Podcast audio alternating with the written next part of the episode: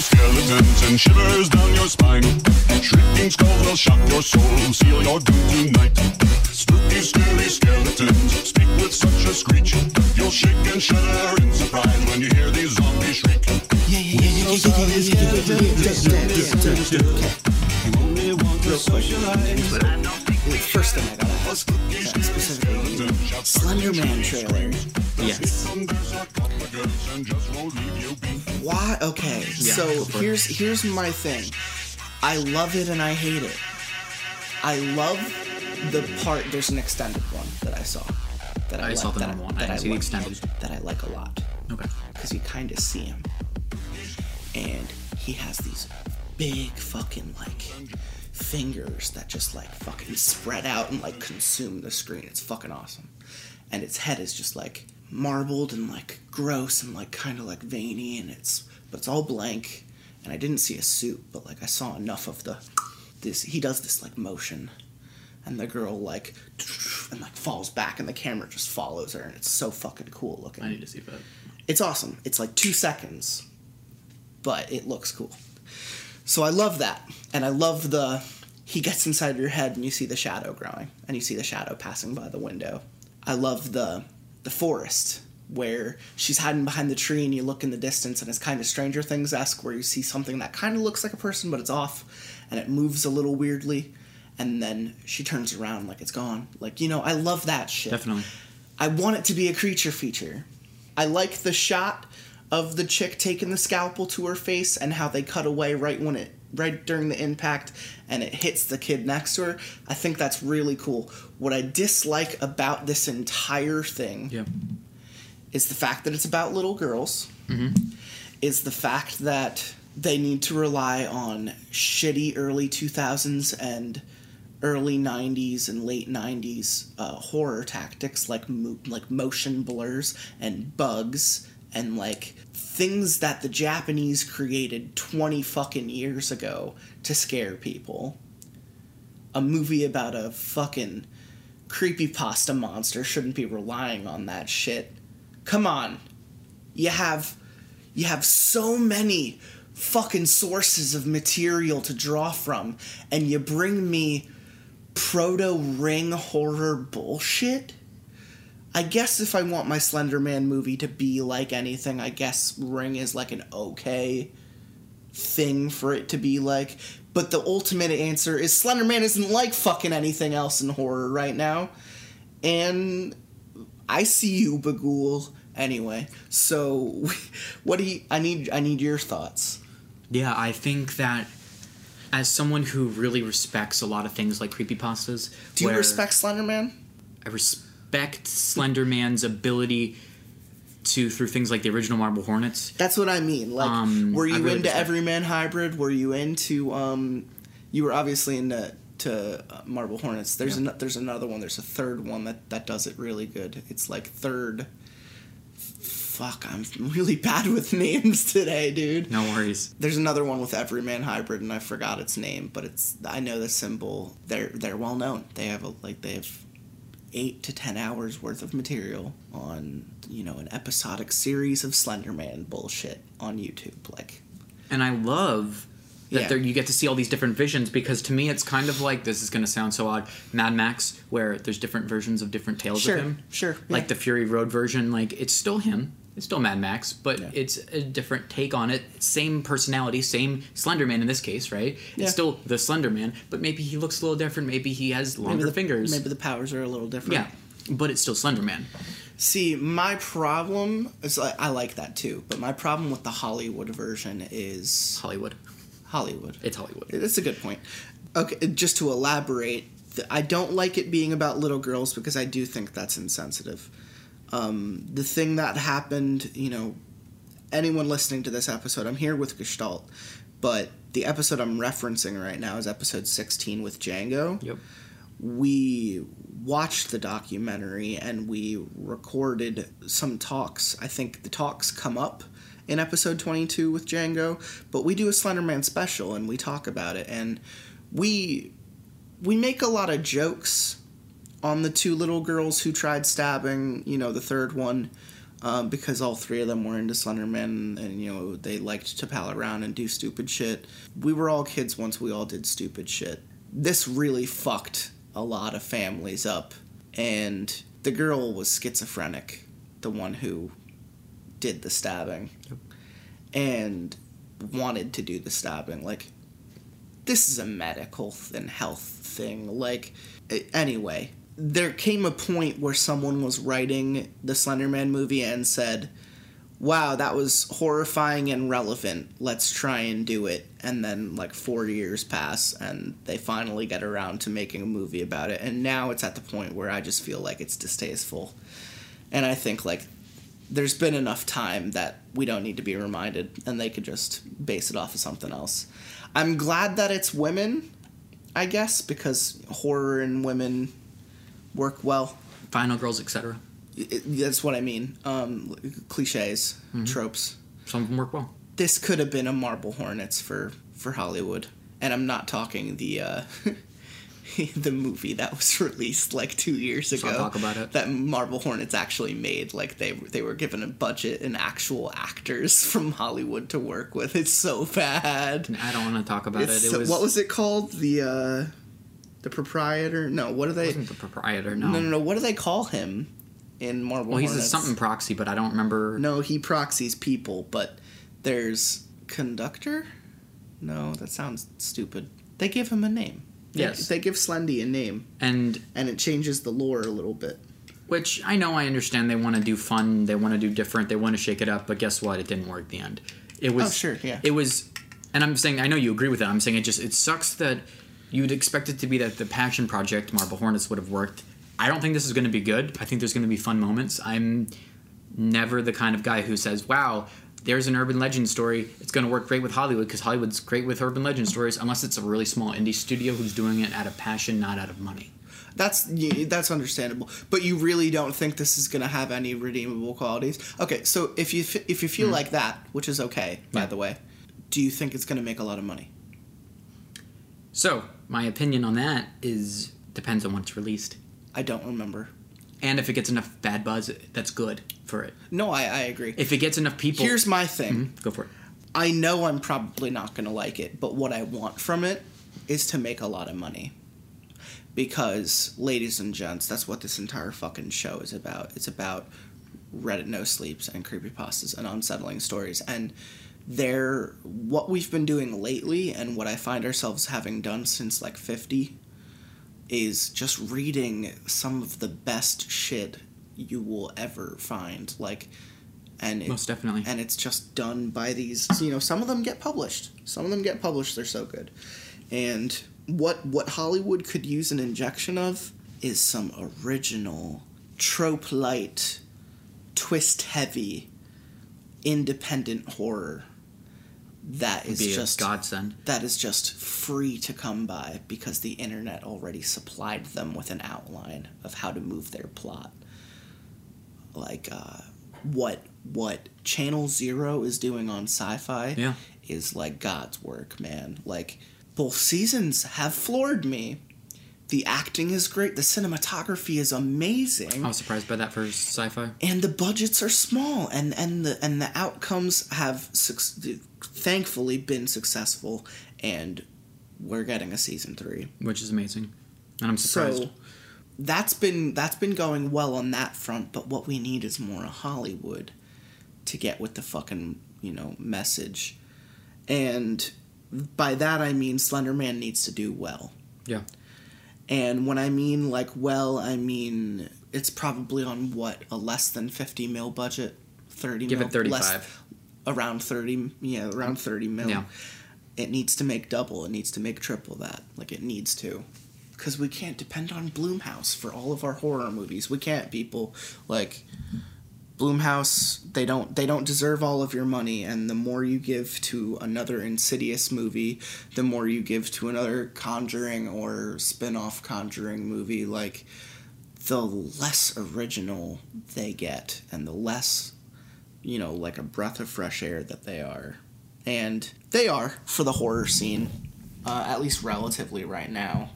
Um, I haven't found any of them too fucking terrible. Uh, did you see the new Insidious? Nope. Is it? Do you plan on it? I think it's the fourth one. The third one was garbage. Yeah, um, I'm gonna watch it just because as I go more into the cinema business myself, I am trying to pick apart anything good from anything. Even god awful movies like that new The Bye Bye Man, Well, the thing, yeah, stuff like that. I just want to we find still those- learned stuff. Still it. learn one or two things. I guess you could watch Insidious then, because there isn't there isn't much stuff like Insidious that ignores kind of Eastern slash fan fictiony ways of approaching their subjects. Like like Insidious is all about how there's a there's a dark dimension full of ghosts and Yep. and we have to astral project to get there. We have to use our powers to and the keys. So many keys and my hands. My hands are keys. Clink, clink, clink. Right, you know? Like that's the new Insidious movie. I just saved you f- admission price, people. Cuz that's it. That's the movie. And I think it's it's both lazy but like Hollywood hasn't done anything like that. You know, you, I shit on Barker so much, but he was doing something very Lovecraftian and very like super brutal and super super gory, but ultimately it still had like a something running it, like something supplying the power to the series. Yeah, That- there that was very- always that made you intrigue. think that yes, yeah, and and the curiousness, and it's like a disease, and so I, I'm I think I care less about the Insidious series the longer it goes on. surely Um, same here. I do like that older chick who kind of is like the main character of the series now. I do like her. You uh, you see her her tits and something about Mary. It's great. That's something I don't want to know, and I'm going to make sure to forget. That old like eighty year old Biddy. I mean, something about Mary was in the nineties, so Yes. she's a little bit younger. anyway, So like 70 instead of So we Okay. um so we're here. We have a long story to read, so we really should just like jump into it. I don't want to keep you too long. Is there anything you want to say before we hop in? Sure. I made sure to pick this out um, with you, obviously. Yeah, I gave you. I gave. I I started this thing where I give people almost like prereqs, and I give them like a little summary, without saying the title because sometimes the title is enough for someone. Yeah. And um, but sometimes Reddit is a little funny and won't put a title, or or the title is like a paragraph or like a uh, you know. Oh, I 100% you know how they know. do that. Yeah. What I like so much about this one is it's a creepypasta Which I'm into. like classic. This is classic. Um, I'm sure this was up on Reddit No Sleep at one point. Uh, sorry, I, I keep cutting you off. What's, No, totally good. So you picked this out. Uh, because I saw that it had to do with night terrors, and as a child, and up until recently, and once in a while now, I still get that childlike night terror, where if you don't know what night terrors are or you think they're nightmares, it's when you're in the deep sleep and your body wakes you up and you still are in it, kind of. You can't move a lot of times. I get I get uh, paralyzed because your body keeps you, you know, from running in your sleep from that kind of stuff. Full disclosure, I don't know if this story specifically deals with night terror. It's more of like the act of. I don't know if it deals with the physical act of oh, night Oh, yeah. terrors. It's more of a. Nightmare. I'm not sure if it's a nightmare or I'm not sure if it's just shitty shit happening at night, you know? Like- Totally. Like, I'm sure it's going to throw us for a couple loops, but I don't know if the actual term of night terror or the illicit act of night terror is going to come up. But I could see how, having lived with that, even then, the kind of appeal this story would have for you. Because, like, I don't know if you remember, but you stayed over here one night when we were in high school. It. Is that what we watched? Yeah. You mean you mean frowns? Yeah, you, you, me, and Frowns ended up watching uh, the 1990s. It. Yeah. I didn't. I didn't remember what it was, but now that you told me, I'm not truly surprised. And I just remember I'm sleeping here. I think I'm on the floor. You're on the couch. We had something to sleep on, so it wasn't a big deal, and we were all sleeping down here. And we had just gotten done watching like horror movies, and I think this is your first time like sleeping over at my house.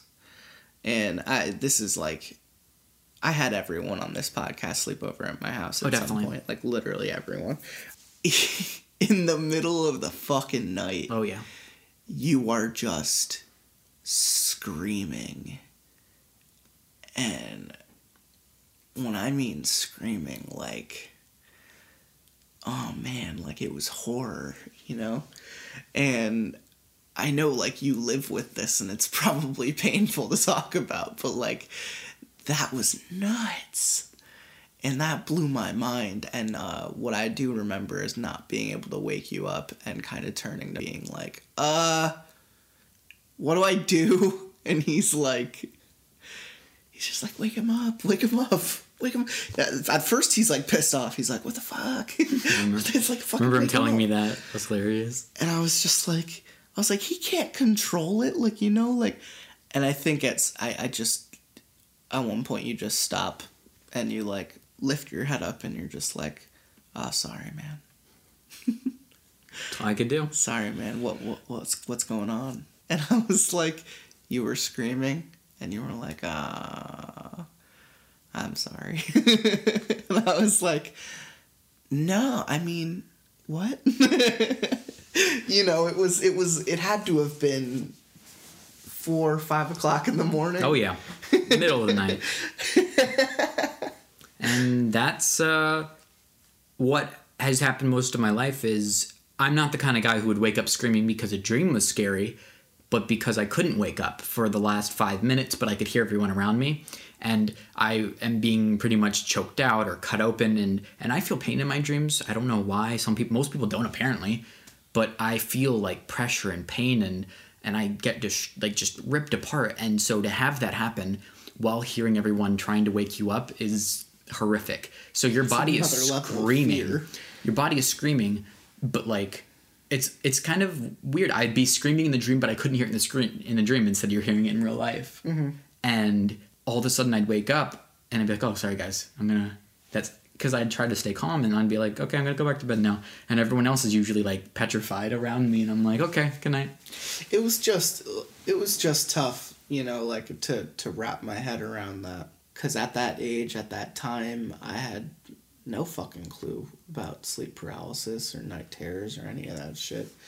And you know, I would say only somewhere in the last 5 to like 7 years have I really like understood it and like got it and like actually did research or heard about it or Yeah. you know it just became more of a thing. It became more of something i knew about. So that that helped you pick out this story because i believe the description of this story was um, a child recounting things happening at night uh, under the vague list of nightmares night terrors or nighttime occurrences. Yeah, and I, I just love that period of time at night where, you know, like the witcher's hour, where Yeah. you're at that moment where you're so dead tired that either A, you woke up for some reason, you heard a noise, and then you see something moving, and, you know, it's just your eyes playing tricks on you or in your mind, or B, you're still asleep, but something in your dream wakes you up, and now, even though you're in the real world safe, you have that uncomfortable vibe still running through your body. Yeah. And I love the how disturbing the imagination is. So I'm excited to read it and see where it goes because I have no idea. I've never read bed. This is bedtime. Yeah, this is Bedtime. from Creepy Pasta, And uh, it's a it's a long one, so you know, sit back, get your uh, get your snuggie, get your um no, don't don't get a snuggie. Burn your snuggie. They're itchy. Uh, go get a nice steal the comforter off of a sibling or a partner's bed. 100%. Even even if they're using it. Take it to a completely different room. And if they have their weed out, take that too. You need just take one- anything that one, you two can get. scoop. Yeah, food. Food for afterwards. food for during. It's and yeah, you need that. and um and you know go get comfy. Build a fucking fort. You, you, I like doing that. Build some build a blanket fort. Um, Still and just kind of just kind of think of this as a as story time. Treat from us to you. Yeah, I, I this is gonna be this is this is an episode. It's called fucking bedtime. This is gonna be a story time kind of episode. Hundred like- percent. and because it's a creepy pasta, I feel like it might be a little hammy. You know, I'm, I'm And I'm totally okay I'm with that. welcoming the ham this time. I, it's it, it might be a mood thing. I don't know, but I I, I think this will be a treat because apparently it's one of the best. And neither of us have read it, so that's Neither really of us cool. have read it. I'm Sounds wonderful. I'm excited. Rock'em sock'em. Um, so this is bedtime, the creepy pasta. Bedtime is supposed to be a happy event for a tired child. For me, it was terrifying. While some children might complain about being put to bed before they have finished watching a film or playing their favorite video game, when I was a child, nighttime was something to truly fear. Somewhere in the back of my mind, it still is. As someone who is trained in the sciences, I cannot prove that what happened to me was objectively real, but I can swear that what I experienced was genuine horror. A fear which, in my life, I'm glad to say, has never been equaled. I will relay it to you as best as I can. Make of it what you will, but I'll be glad to just get it off of my chest. I can't remember exactly when it started, but my apprehension towards falling asleep seemed to correspond with my being moved into a room of my own. I was eight years old at the time, and until then, I had shared a room quite happily with my older brother. As is perfectly understandable for a boy five years my senior, my brother eventually wished for a room of his own, and as a result, I was given the room at the back of the house. It was a small, narrow, yet oddly elongated room, large enough for a bed and a couple of chests of drawers, but not much else. I couldn't really complain because even at that age, I understood that we did not have a large house and I had no real cause to be disappointed as my family was both loving and caring. It was a happy childhood during the day. A solitary window looked out onto our back garden, nothing out of the ordinary, but even during the day, the light which crept into that room seemed almost hesitant. As my brother was given a new bed, I was given the bunk beds which we used to share. While I was upset about sleeping on my own, I was excited at the thought of being able to sleep in the top bunk, which seemed far more adventurous to me. Top bunk is the fucking best. I was at the bottom. Youngest sibling. From the very first night, I remember a strange feeling of unease creeping slowly from the back of my mind. I lay on the top bunk staring down at my action figures and cars strewn across the green blue carpet as imaginary battles and adventures took place between the toys on the floor. I couldn't help but feel that my eyes were being slowly drawn towards the bottom bunk as if something was moving in the corner of my eyes, something which did not wish to be seen. The bunk was empty, impeccably made with a dark blue blanket tucked in neatly, partially covering two rather bland white pillows. I didn't think anything of it at the time. I was a child, and the noise slipping under my door from my parents' television bathed me in a warm sense of safety and well being. I fell asleep. When you awaken from a deep sleep to something moving or stirring, it can take a few moments for you to truly understand what is happening. The fog of sleep hangs over your eyes and ears, even when lucid. Something was moving. There was no doubt about that. At first, I wasn't sure what it was. Everything was dark, almost pitch black, but there was enough light creeping in out from outside to outline that narrowly suffocating room. Two thoughts appeared in my mind almost simultaneously. The first was that my parents were in bed because the rest of the house lay both in darkness and silence. The second thought turned to the noise, a noise which had, obviously, woken me. As the last cobwebs of sleep withered from my mind, the noise took on a more familiar form. Sometimes the simplest of sounds can be the most unnerving a cold wind rustling through a tree outside, a neighbor's footsteps uncomfortably close, or in this case, the simple sound of bed sheets rustling in the dark. That was it. Bed sheets rustling in the dark, as if some disturbed sleeper was attempting to get all too comfortable in the bottom bunk. I lay there in disbelief, thinking that the noise was either my imagination or perhaps just my pet cat finding somewhere comfortable to spend the night. It was then that I noticed my door, shut as it had been as I'd fallen asleep. Perhaps my mum had checked in on me and the cat had sneaked into my room then, yeah. That must have been it. I turned to face the wall, closing my eyes in the vain hope that I could fall back asleep. As I moved, the rustling noise from underneath me ceased. I thought that I must have disturbed my cat, but quickly I realized that the visitor in the bottom bunk was much less mundane than my pet trying to sleep, and much more sinister. As if alerted to and disgruntled by my presence, the disturbed sleeper began to toss and turn violently, like a child having a tantrum in their bed. I could hear the sheets twist and turn with increasing ferocity. Fear then gripped me, not like the subtle sense of unease I had experienced earlier, but now potent and terrifying. My heart raced as my eyes panicked, scanning the almost impenetrable darkness. I let out a cry.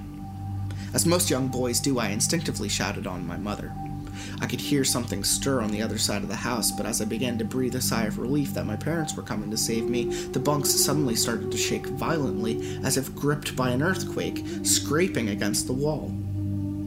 I could hear the sheets below me thrashing around as if tormented by malice. I did not want to jump down to safety as I feared the thing in the bottom bunk would reach out and grab me, pulling me into the darkness, so I stayed there, white knuckles clenching my own blanket like a shroud of protection. The wait seemed like an eternity. The door finally and thankfully burst open, and I lay bathed in light while the bottom bunk, the resting place of my unwanted visitor, lay empty and peaceful. I cried, and my mother consoled me, tears of fear followed by relief streaming down my face. Yet, through all the horror and relief, I did not tell her why I was so upset. I cannot explain it, but it was as though whatever had been in that bunk would return if I even so much as spoke of it or uttered a single syllable of its existence. Whether that was the truth, I do not know, but as a child I felt as if that unseen menace remained close, listening. My mother lay in the empty bunk, promised to stay there till morning. Eventually, my anxiety diminished, tiredness pushed me towards the back of sleep, but I remained restless, waking several times momentarily to the sound of rustling bed sheets. I remember the next day wanting to go anywhere, be anywhere, but in the narrow, suffocating room, it was a Saturday, and I played outside quite happily with my friends.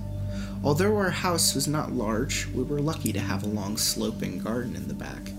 We played there often, as much of it was overgrown, and we could hide in the bushes, climb in the huge sycamore tree which towered above all else, and easily imagine ourselves in the throes of grand adventure in some untamed exotic land. As fun as it all was, occasionally my eye would turn to that small window, ordinary, slight, and innocuous. But for me, that thin boundary was a looking glass into a strange, cold pocket of dread. Outside, the lush green surroundings of our garden, filled with the smiling faces of my friends, could not extinguish the creeping feeling clawing its way up my spine, each hair standing on end. The feeling of something in that room, watching me play, waiting for the night when I would be alone, eagerly filled with hate. It may sound strange to you, but by the time my parents ushered me back into that room for the night, I said nothing. I didn't protest. I didn't even make an excuse as to why I couldn't sleep there. I simply and sullenly walked into that room, climbed the few steps into my top bunk, and then waited. As an adult, I would be telling everyone about my experience, but even at that age, I felt almost silly to be talking about something which I really had no evidence for. I would be lying, however, if I said that this was my primary reason. I still felt that this thing would be enraged if I so much as spoke of it. It's funny how certain words can remain hidden from your mind no matter how blatant or obvious they are. One word came to me that second night, lying there in the darkness alone, frightened, aware of a rotten change in the atmosphere, a thickening of the air as if something had displaced it.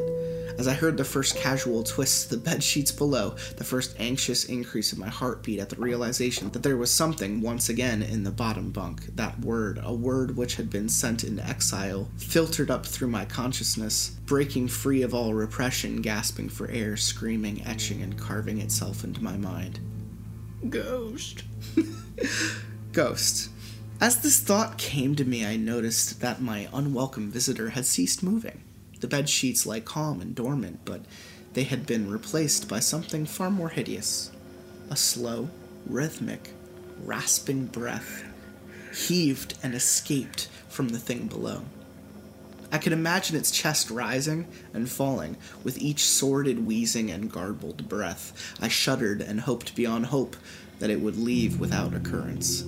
The house lay as it had the previous night in a thick blanket of darkness. Silence prevailed all but for the perverted breath of my as yet unseen bunkmate. I lay there terrified. I just wanted this thing to go, to leave me alone. What did it want?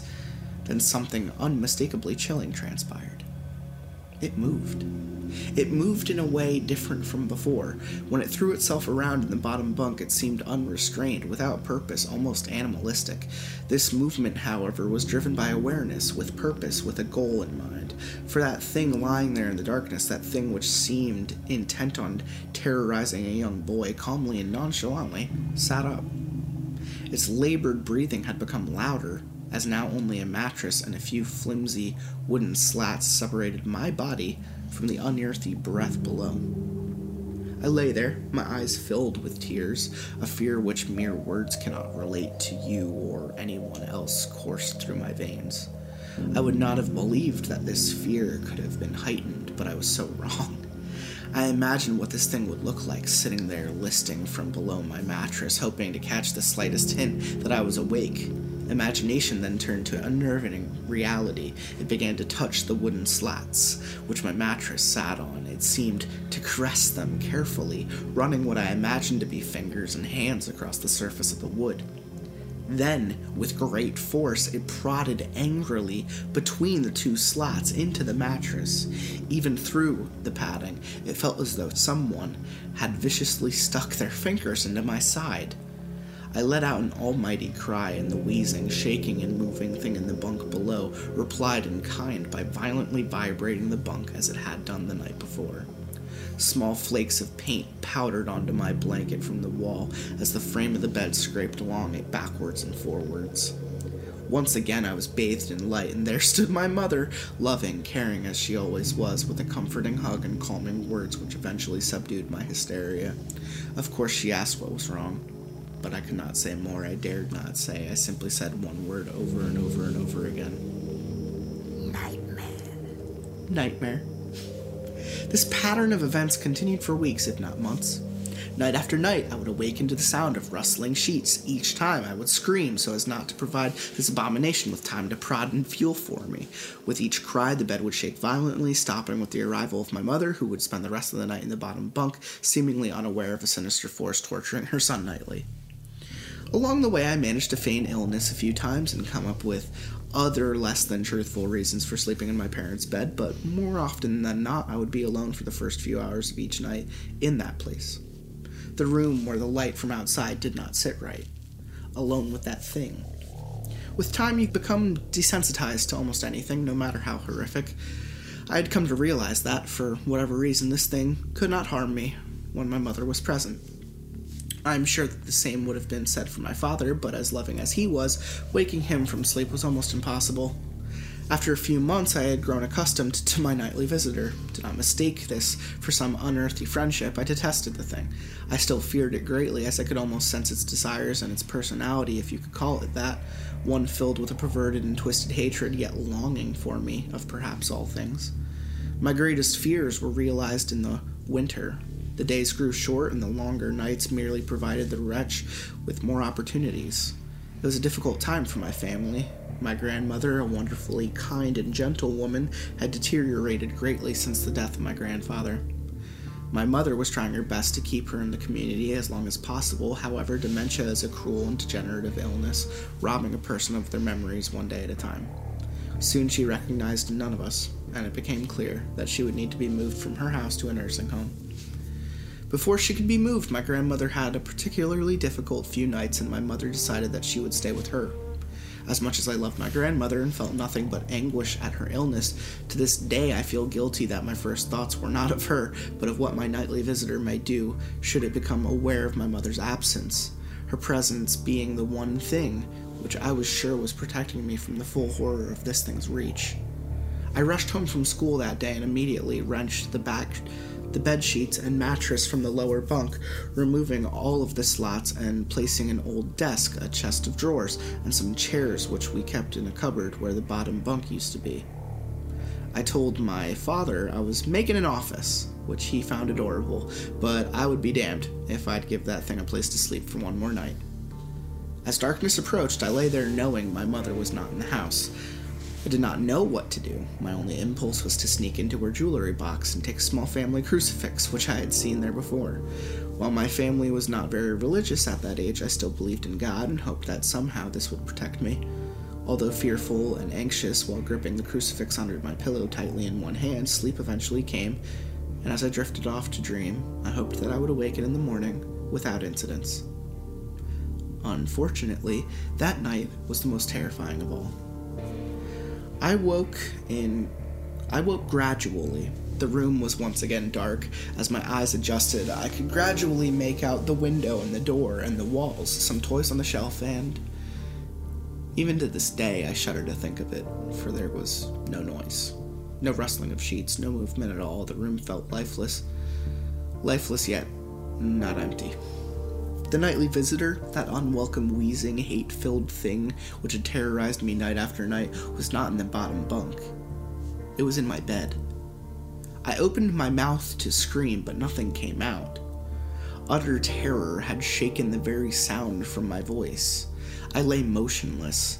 If I could not scream, I did not want to let it know I was awake. I had not yet seen it. I could only feel it. It was obscured under my blanket. I could see its outline and I could feel its presence, but I dared not look. The weight of it pressed down on top of me, a sensation I will never forget. When I say that hours passed, I do not exaggerate. Laying there motionless in the darkness, I was every bit a scared and frightened young boy. If it had been during the summer months, it would have been light by then, but the grasp of winter is long and unrelenting, and I knew it would be hours before sunrise, a sunrise which I yearned for. I was a timid child by nature, but I reached a breaking point, a moment where I could wait no more, where I could survive under this imminently deviant abomination no longer. Fear can sometimes wear you out, make you threadbare, a shell of nerves, leave only a slightest trace of you behind. I had to get out of that bed. Then I remembered the crucifix. My hand still lay underneath the pillow, but it was empty. I slowly moved my wrist around to find it, minimizing as best as I could the sound and vibrations caused, but I could not find it. I had either knocked it off the top bunk or it had. I couldn't even bear to think of it. Been taken from my hand. Without the crucifix, I lost any sense of hope. Even at a young age, you can be acutely aware of what death is and intensely frightened of it. I knew I was going to die in that bed if I lay there, dormant, passive, doing nothing. I had to leave that room behind, but how? Should I leap from the bed and hope that I make it to the door? What if it's faster than me? Or should I slowly slip out of the top bunk, hoping to not disturb my uncanny bedfellow? Realizing that I had not stirred when I moved, trying to find the crucifix, I began to have the strangest of thoughts. What if it was asleep? It hadn't so much as breathed since I had woken up. Perhaps it was resting, belief, believing that it had finally got me. That I was finally in its grasp, or perhaps it was toying with me. After all, it had been doing this for countless nights, and now with me under it, pinned against my mattress with no mother to protect me, maybe it was holding off, savoring its victory until the last possible moment, like a wild animal savoring its prey. I tried to breathe as shallowly as possible, and mustering every ounce of courage I could, I reached over slowly with my right hand and began to peel the blanket off of me. What I found under those covers almost stopped my heart. I did not see it, but as my hand moved the blanket, it brushed against something. Something smooth and cold. Something which felt unmistakably like a gaunt hand. I held my breath in terror as I was sure it must now have known that I was awake. Nothing. It did not stir. It felt dead. After a few moments, I placed my hand carefully further down the blanket and felt a thin, poorly formed forearm. My confidence and almost twisted sense of curiosity grew as I moved down further to a disproportionately larger bicep muscle. The arm was outstretched, lying across my chest, with the hand resting on my left shoulder as if it had grabbed me in my sleep. I realized that I would have to move this cadaverous appendage if I even so much as hoped to escape its grasp. For some reason, the feeling of torn, ragged clothing on the shoulder of this nighttime invader stopped me in my tracks. Fear once again swelled in my stomach and in my chest as I recoiled my hand in disgust at the touch of scraggled, oily hair. I could not bring myself to touch its face, although I wonder to this very day what it would have felt like. Dear God, it moved. It moved. It was subtle, but its grip on my shoulder and across my body strengthened. No tears came, but God, how I wanted to cry. As its hand and arm slowly coiled around me, my right leg brushed along the cool wall which the bed lay against. Of all that happened to me in that room, this was the strangest. I realized that this clutching, rancid thing which drew great delight from violating a young boy's bed was not entirely on top of me. It was sticking out from the wall, like a spider striking from its lair. Suddenly, its grip moved from a slow tightening to a sudden squeeze. It pulled and clawed at my clothes, as if frightened that the opportunity would soon pass. I fought against it, but its emaciated arm was too strong for me. Its head rose up, writhing and contorting under the blanket. I now realized where it was taking me into the wall. I fought for my dear life. I cried, and suddenly my voice returned to me, yelling, screaming, but no one came. Then I realized why it was so eager to suddenly strike, why this thing had to have me now. Through my window, that window which seemed to represent so much malice from the outside, streaked hope, the first rays of sunshine. I struggled further, knowing that if I could just hold on, it would soon be gone. As I fought for my life, the unearthly parasite shifted, slowly pulling itself up my chest, as its head now poking out from under the blanket, wheezing, coughing, rasping. I don't remember its features, I simply remember its breath across my face, foul and as cold as ice. As the sun broke over the horizon, that dark place, that suffocating room of contempt, was washed, bathed in sunlight. I passed out as its scrawny fingers encircled my neck, squeezing the very life from me. I awoke to my father offering to make me some breakfast, a wonderful sight indeed.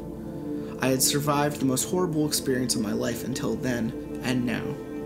I moved the bed away from the wall, leaving behind the furniture I had believed would stop that thing from taking a bed. Little did I think that it would try to take mine and me. Weeks passed without incident, yet on one cold frostbitten night I awoke to the sound of the furniture where the bunk beds used to be vibrating violently. In a moment it passed. I lay there sure I could hear a distant wheezing coming from deep within the wall, finally fading into the distance. I have never told anyone this story before. To this day, I still break out in a cold sweat at the sound of bed sheets rustling in the night, or a wheeze brought on by a common cold, and I certainly never sleep with my bed against a wall. Call it superstition if you will, but as I said, I cannot discount conventional explanations such as sleep paralysis, hallucination, or that of an overactive imagination, but what I can say is this. The following year, I was given a larger room on the other side of the house, and my parents took that strangely suffocating, elongated place as their bedroom. They said they didn't need a large room, just one big enough for a bed and a few things. They lasted 10 days.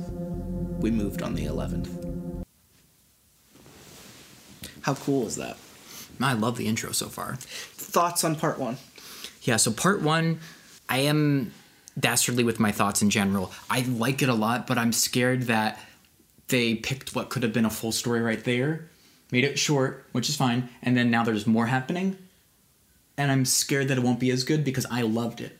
Yeah, you think like that's peak, and now knowing that they're not in that house anymore, you know, you're like, damn, No. that there goes that peak. Yeah, and we we'll can't see. maintain peak. If yeah, they can maintain yeah. peak, then I'm in. I love that that last. I I somehow the page cut off that last sentence, and I thought that. Um, they didn't. They said they didn't need a large room, just one big enough for a bed and a few things. Was the last sentence of part one, and then I scrolled down and saw they lasted ten days. We moved on the eleventh. I was like, there it is. Yeah, it's there's like, that ending what's gonna line happen? part Yeah. one. Yeah, And I like that. yeah. Uh, part two is called the aftermath. After writing my account of a horrific incident I had as an eight year old child, many have encouraged me to speak about the aftermath. I've been hesitant to do so as I felt unsettled since I broke my silence. Sleep has not come easy to me these past few nights.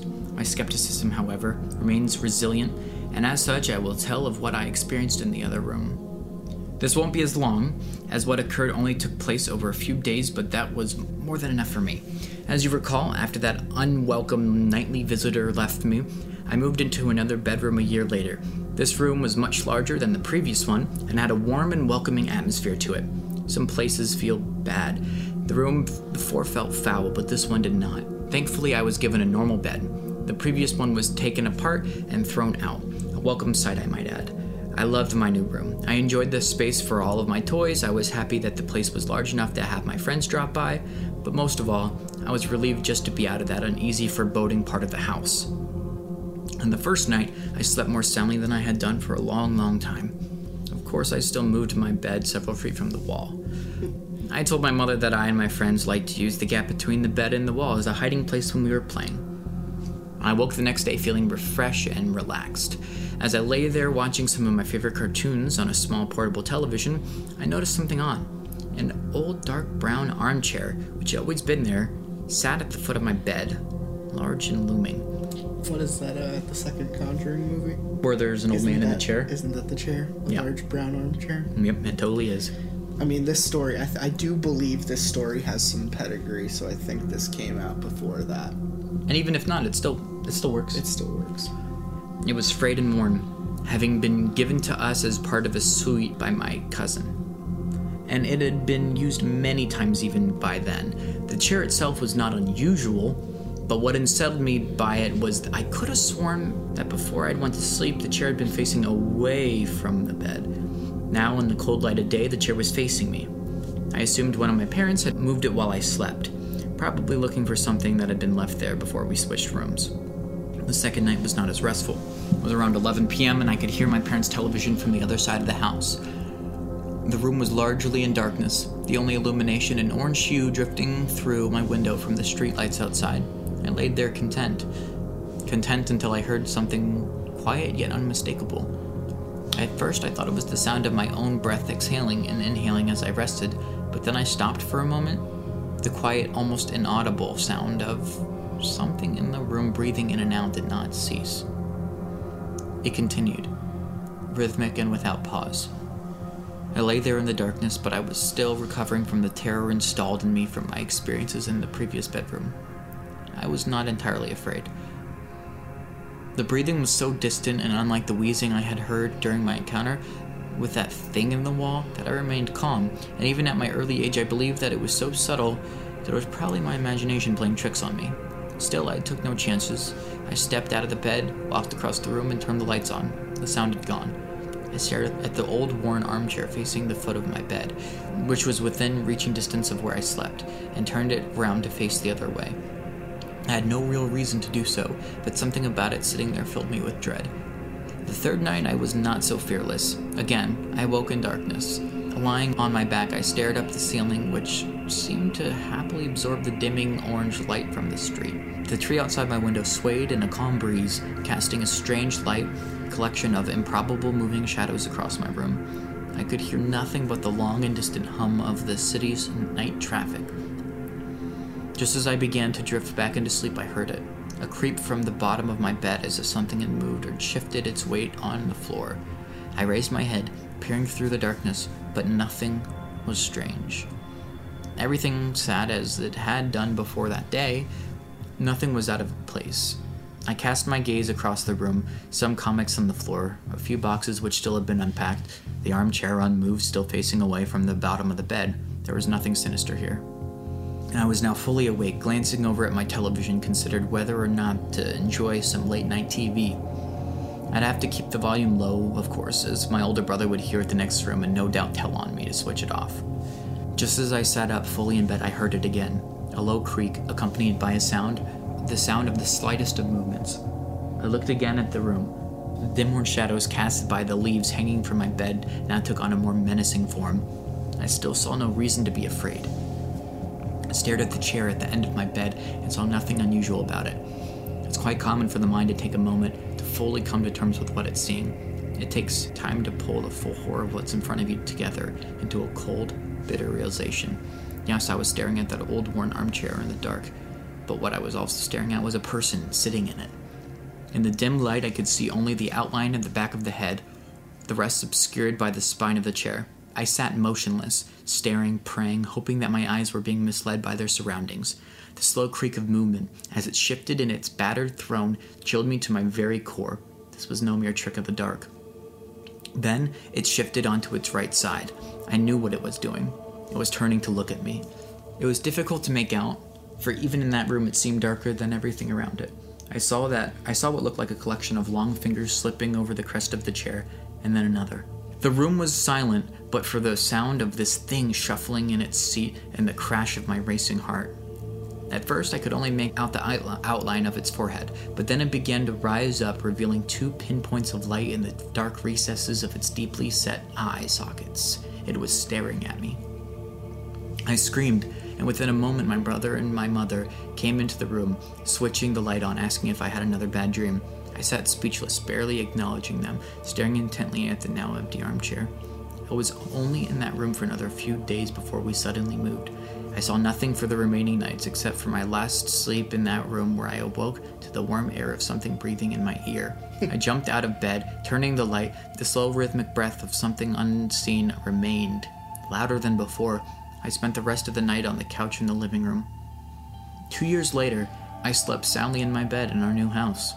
There had been no other incidences, and I was sure I'd left behind whatever strangeness had plagued me in that little average suburban home. I was, however, left one parting gift my tormentors, and in my opinion, the watcher in the armchair was a different entity to the thing in the elongated room. It had one surprise left in store for me.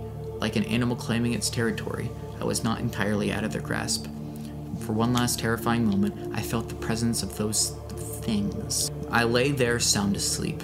Two years since those horrific moments. I was in the throes of a nightmare and suddenly, happily found myself awake, safe and sound in my bed. The room was darker than usual. I breathed a sigh of relief as one does when waking from a nightmare, but the room was so dark. I could see nothing at all, as if something had snuffed out the light. I chuckled to myself, realizing that I must have pulled my blanket up over my face while I was sleeping. Silly blanket, come back up to bed. A silly blanket, you're so funny. You're my favorite blanket. You're my favorite blanket. Tell me another joke. Ha ha. ha ha ha. The cotton blanket felt cool against me, but the air was a little too warm, almost stifling. Just as I was about to remove the blanket for some air, I heard it. For the last time, I heard it. The rhythmic breathing of the watcher at the end of my bed. Fear gripped me, following by anger and despair. Why could I not be left alone? I then did something most peculiar. I decided to speak to it. Perhaps this thing did not mean harm. Perhaps it was unaware of the terror it had caused. Surely a young boy deserves some mercy. As the breathing grew louder and closer, I began to cry. I could feel its presence on the other side of the blanket, its breath hanging over me like a stagnant wind. Through the tears, I uttered two words, words which surely put an end to all of this. Please stop. Please stop. Please stop. Please. P- please stop. Hey, demons, it's your boy. Please stop. The breathing began to change. It began to become more animated, quicker somehow. I could hear something shuffling next to me, standing close by. No thanks. The That's breathing. when I start swinging arms. Yeah, swing- That's when I was swing like, all your You want limbs." to come at me, motherfucker? It's got a material I, I sleep point. with a sword next to me. Just I sleep with a katana that has the words "no" on it. no, do you really? no, I don't. I would love that. But that. would have been hilarious. I do actually sleep with a short sword next to me, like a like a short. I hope one day an intruder, intruder comes in and you can just be like, Of all houses, I do too. Me too. The breathing, the bu- bu- breathing, the breathing began to change. you. I see you, Bughuul, in the background. Read that again. It's like He's like, oh, gotta scare you again. Gotta. Wait, wait, wait.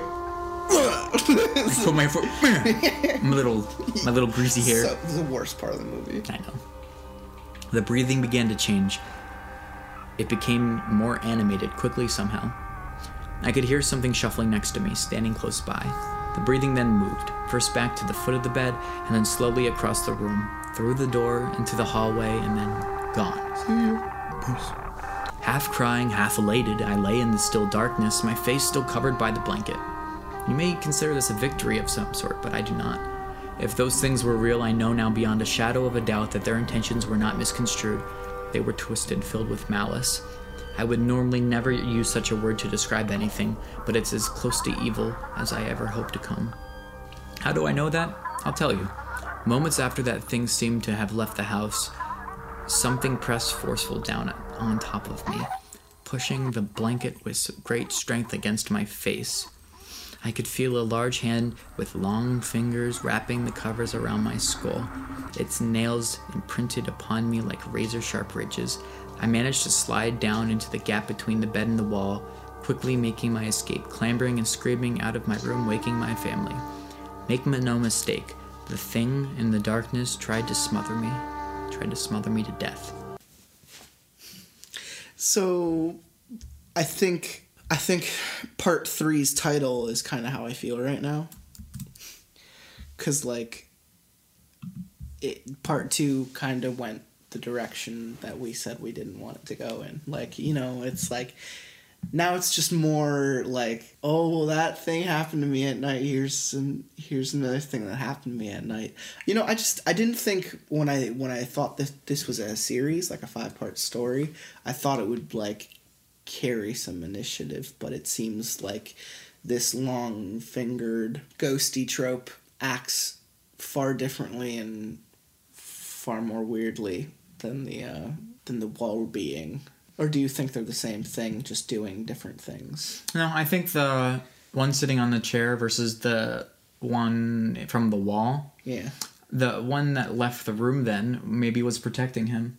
Isn't that interesting? because when he was like please stop the thing was like oh okay you want to die go for it he just left the room and then the thing that was against the wall seemingly maybe because that thing never attacked him right Wouldn't but that be something? but then the thing from the wall so maybe they do have more in common. Maybe they're different. Maybe they're different spirits, but like one of them, one of them isn't quite as malevolent. or it's also malevolent but it's more of a sinister But like yeah, but it's more of a Chill it's more of a chill malevolent. It's It's more of like, like, a, hey. all right, so I'm not gonna, I'm not gonna fucking choke you, and I'm not gonna fucking try and smother you with a blanket, but you know you could be nicer next time. Bye, and then runs down the street. pretty much he's like I'm gonna, I'm gonna go It's kill my sorry, friend sorry you couldn't sleep. There's, I like, one tear guess I'll- going, rolling down his I'll- face. I guess I'll go home.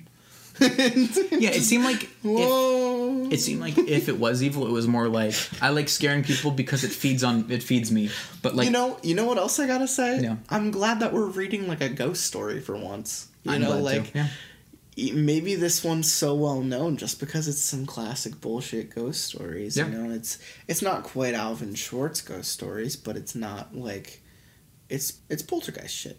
Yeah, it's this thing's doing something to It's, me. it's pretty cool. Try to learn more about it. It's funny we were talking about Insidious because that's probably the most well known ghost bullshit thing that's going on Pretty much. the last couple years. But anyway, Ouija, um, dab on Ouija. The, did you like Ouija? no, it's awful. Okay. Some people say the the second one wasn't bad. It actually isn't bad. I haven't The watched it. so- I just hated the first one. Yeah, so the first one's like a two out of ten, Yeah. and that's only because it ex- a one out of ten means it exists and doesn't have sound, right? Yeah. Or two out of ten's like it has sound. You know, it's a movie. It has picture and it has sound. Yeah, they got it. Like they did it, Yeah. right? Cool. But then like this is like a five, Passable.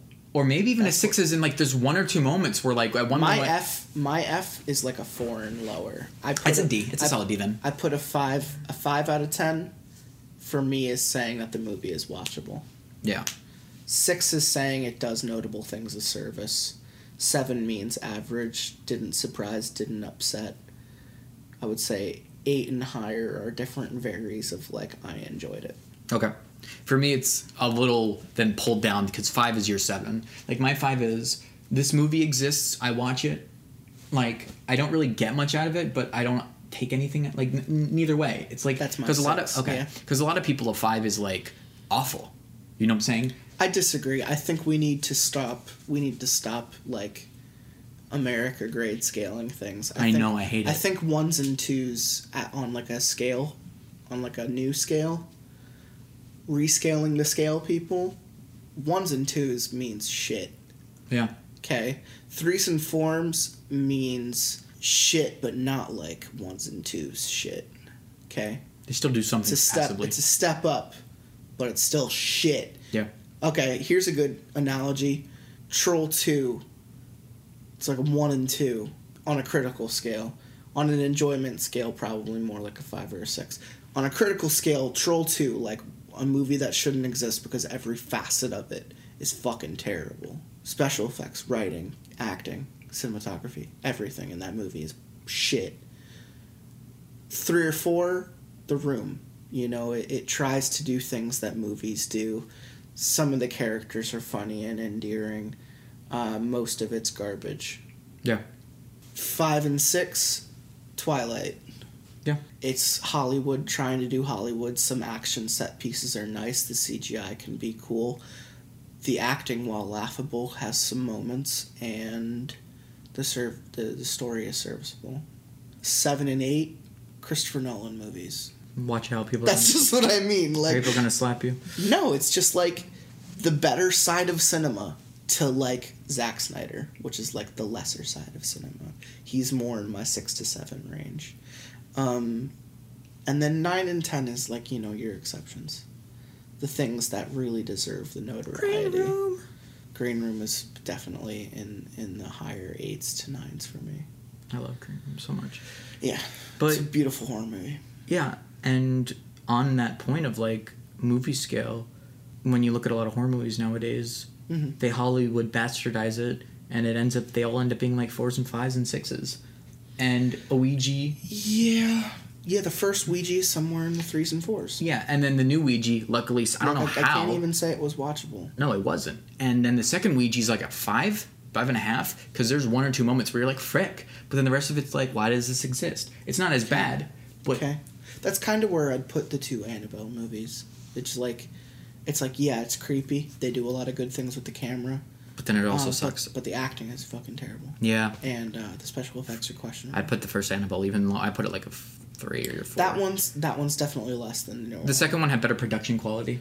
cared more about where the story was going. Yeah, And cared the- more about the twist, characters. The twist at the end is, is nice. The twist is good. The movie, Not great. no. Uh, they do a lot of stupid. The characters' uh, intentions are stupid. Oh yeah. Uh, everything they do is stupid. Well, it's their intentions are literally if to you move find yourself asking why during any point of Annabelle creation, I mean, I guess you deserve to be sitting where you're sitting. Yeah. Um, anyway, uh, the only other things I wanted to ask about is um, more impressions. I, I want to start doing this thing where I stop talking about movies I've watched because I tend to forget about them. We record so sporadically. I, Yeah, definitely. I can't even remember, you know, horror movies that I watched recently, except for one. Uh, Houses That October Built uh, really disappointed me. Anyway, It's garbage. it's not garbage, but like it's kind of garbage. It's a three or four. Yeah. Actually, yeah, I did have a point. I said it's shit. It's like the room. Yeah, it's shit. Yeah, Houses October Built was pretty shit. Anyway, not even giving the second one a chance. I heard it's worse, which for me is like, Thanks for that. Yeah. yeah. So, uh, I want to start talking about movies that are coming out, which is why I asked about Slender Man, but I have to ask about a, a couple others. Yeah, go Uh, for it. I loved The Strangers. Mhm. Did you, did you like Strangers, the first one? So the first Strangers is one of my first go-to Horror movies. horror movies that have a weird. For me, it's like a six or a seven. For you, I imagine it's more like a seven or eight. That's definitely an eight for me. Yeah, yeah. I'm into slow. You were saying though. I love slow building, like the movies that we watched, and I had a higher rating than you was um, the Black Coat's Daughter, also known as February. Sure. For me, that was another eight. It was, and it sat on me, and it grew on me. The I, I I love slow burn movies, especially ones where it doesn't matter if they live or die. It's about that weird journey and the uncomfortable atmosphere, and Oh no, I'm all about that. Mm-hmm. I'm sure, sure, I'm all about that. and with strangers. Um, Strangers for me, what I what I like the most about it is it upsets stereotypes. It upsets every horror stereotype, and it's pretty brutal. It's very uh, funny games. Which in- I like more than funny games. It's better than funny games. First off, funny games I think is based off a book which pads too much shit and And funny games is UK and too the much US shit. version. There is that difference. Yeah, Strangers is just a one-off horror, but it's so brutal in its in its premise that I kind of so I have to bring up the new one. It's uh Strangers Prey at Night or Night Night Prey, whatever the fuck. There's the word night in it. That's all I know. Prey at Night, I think it's called. It's fucking stupid. I hate bylines. Just just call it Strangers 2 or something. Or Strangers again. No. No, please don't. Just strangers too. Yeah, I, I'm okay with that. It's the same masks, it's the same people. Like, they're not even hiding it. Like, why give it the 80s vibe, first off? Like, the, um, the thing I don't like is that they're making it almost funny or gimmicky at points. Did you watch the trailer for the new one? No. Did you know a new one was coming? out? Yes. Yeah. I've not seen the trailer. I know because Yeah, I saw the, headlines trailer, for it. It uses Tiffany's "I Think We're Alone Now" song. I think once or twice, and they chop it up at one point to a, to a nice effect, but it just feels gimmicky because it doesn't feel genuine. And the movie Strangers was so dreadful for me, like it, it felt sick to watch uh, at points. And I, I don't want a You're Next vibe from Strangers. I want darker. If we can get darker, I want them to go darker. You know, if you want to watch You're Next, go fucking watch You're Next. I agree.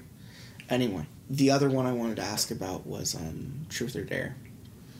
Have you seen the trailer? Yes. Yeah. So the smiles are creepy. Uh, yeah, that was the one redeeming part for me. Was I like I like that. I love The absolutely love that really uncomfortable just smile building up. And you know, yeah, it looks. I CGI, dislike that they smile before they kill themselves. I think that looks stupid. I think they did that hopefully only just for this, right? For the trailer, like to show it to us, I looking at the so. camera, sort of thing. Like, I don't think so. Like when Uh. that when that kid does that stupid smile before he fucking steps on a pool ball and cracks his neck on the other pool table, I fucking laugh because it just looks so stupid. yeah, He shouldn't be smiling. He should be like Final Destination. He should be like, "Oh shit, I'm gonna die." Like, Yeah, you know, like that's the one thing is like when they're when they're in their death point, like they failed their truth or dare. They they shouldn't get see it coming. Yeah, like why does why do they smile weird? Like they shouldn't see it coming. Because it's a should just- gimmick? They should just fucking ride. Yeah, yeah. because they should have made it just the creepy people are smiling at them, But not I- that they. But with it, I taste this. um I taste this. Oh, we're gonna get a couple of these. Yeah, yeah, With because truth or dare. what's going to happen is the movie, the first movie is going to do not crazy but decently well. It's gonna do okay. Yeah, and then the second movie, um, It's gonna subvert things and do some crazy things. hope.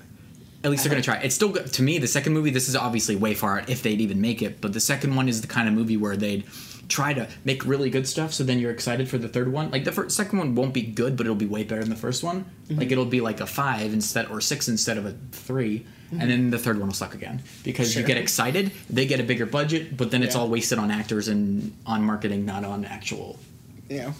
budget. budget. Yeah, yeah. Uh, I guess I guess that goes back like it goes the two ways. It's like we either get our you know our T two aliens, or we get our uh, like Scream two Friday Thirteenth. You know is equal. you know, it's horror. Go, it could go two ways. I think that's gonna end the part one of bedtime. We'll come back and we'll do a part two another time. Yeah, and it's gonna be great because there's more to the story. There's three more parts, There's three more parts, and we're gonna do it at all in one part. And we're and, and nighttime spooks. So just we'll, we'll, Yeah, we'll we're very back excited for it. Okay. We'll s- get it. Get Get, some. it. Get it. to the one, from the one to the three. I like good pussy and I like good trees. Smoke so much weed you wouldn't believe, and I get more